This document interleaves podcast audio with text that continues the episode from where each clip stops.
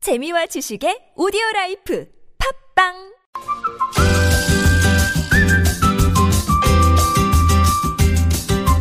알고 먹으면 더 맛있습니다. 음식 칼럼니스트 박정배의 맛있는 금요일. 네, 박정배 씨 모셨습니다. 어서 오세요. 안녕하세요. 자, 오늘은 어떤 음식을 먹어볼까요? 저는 사실 이 음식만 생각하면 그 우리 통 큰 어머니가 생각나요.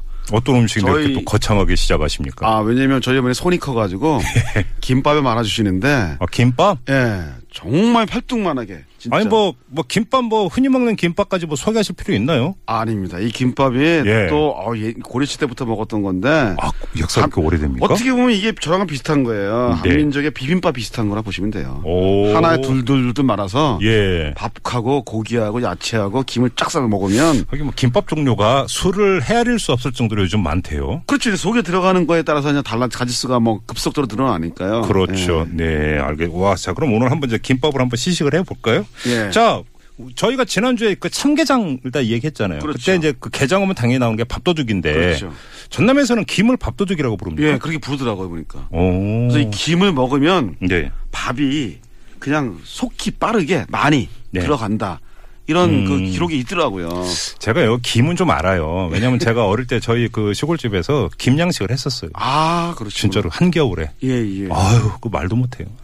그죠. 사실은 겨 김은 옛날에는 겨울 음식이었어요. 어, 겨울에 양식이죠. 그렇죠. 겨울 예. 5개월 먹었죠. 예. 5개월 먹었는데 네. 요즘에 이제 1년 뭐 다 할 수 있도록 하고 요즘에야 뭐 사시사살도 다 먹죠. 그렇죠. 다 먹고. 네. 그런데 자 그럼 우리나라에서 언제부터 이 김을 밥에 그러니까 밥을 김에 싸 먹는 이 역사가 언제부터가 되는 거예요? 그래서 저도 이제 그게 좀 궁금해서 네. 사실은 이게 일본에서 초밥 놀이마끼에서 온 게 아니란 이런 얘기 많이 있어가지고 네. 찾아봤더니 네. 그렇지는 않더라고요. 음. 제가 공부하다 보면 참 놀라운 게 네.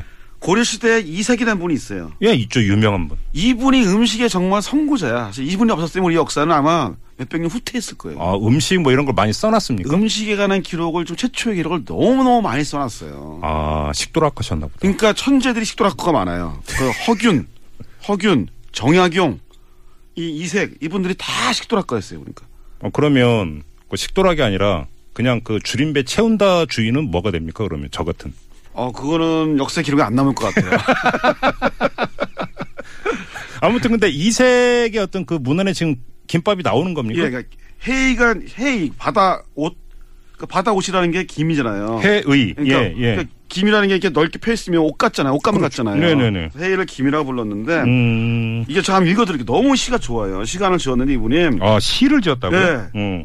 부드럽게 지은 하얀 밥은 주발에 가득하고 새로 딴 푸른 김은 소반에 가득하네. 예. 한낮에 창 아래서 쌈을 싸노라니 치아에 그윽하게 향기가 풍기네. 오. 오, 그러니까 이게 싸 먹은 거예요 밥을. 예, 그러니까 이 푸른 김이라고 하는 거 보니까 파래인 것 같습니다. 아니 그럴 수 있고 네. 사실은 질 좋은 김이 예, 파란 색깔이 처음에 돕니다. 예. 예, 그래서 아마 질 좋은 김일 수도 있고 음. 파래가 섞인 파래 김일 수도 있는데 야, 또 이렇게 이렇게 시가 나오는군요, 또. 예, 참 놀랍더라고. 요 이분이 원래 시로 이렇게 표현을 많이 했어요. 예. 근데 이게 그 복을 싸 먹는다 이런 의미도 있다고요?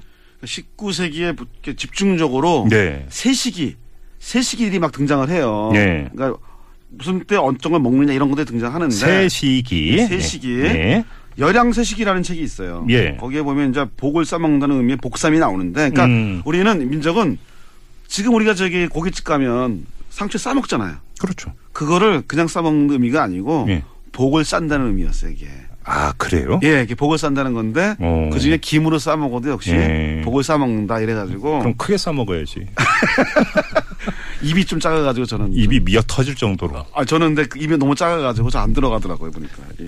복, 복을 별로 못 받으시겠다. 이거. 근데 이게 이게 일본 영향 아니야 이렇게 주장하는 경우도 있잖아요, 김밥이. 그래서 그 얘기가 굉장히 많이 나오고 있는데 이제 몇 네. 가지 차이 나는 게 뭐냐면 예. 첫째 일본의 김밥은 초를 섞습니다. 네, 네, 밥에다가. 네, 네, 네. 그렇죠? 맞아요. 예. 그 영향을 받았으면 그게 있어야 되는데 사실 없죠.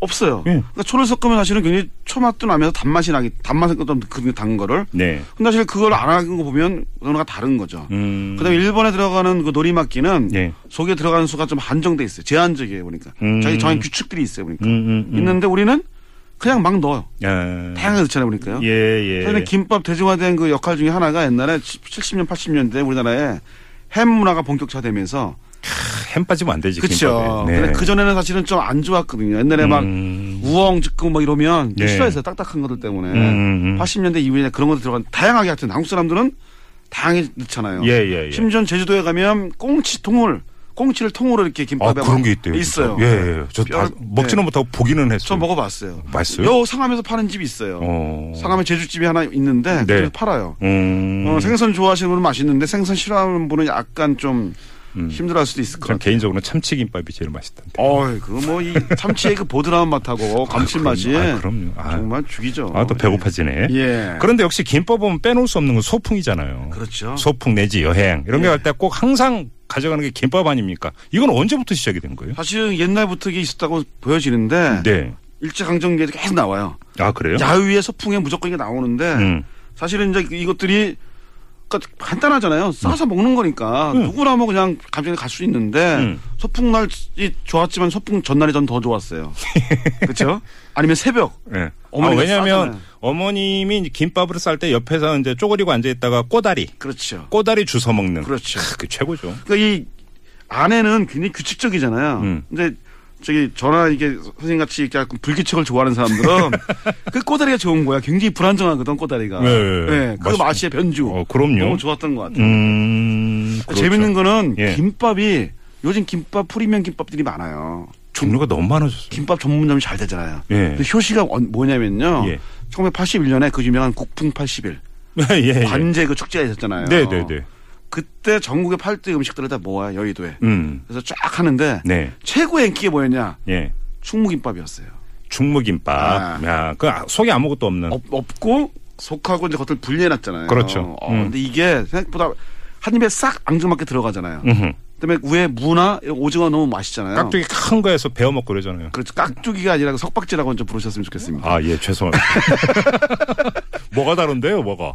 아니 깍두기는 조금만 깍둑 썰기 하는 거고 석박지는 크잖아요. 그러니까 이렇게. 어. 큰 깍두기. 예, 큰- 아 깍둑 깍둑 썰기 안 하거든요. 이렇게 네. 어스 썰기하기 때문에 예, 죄송합니다. 어쨌든 이게 네.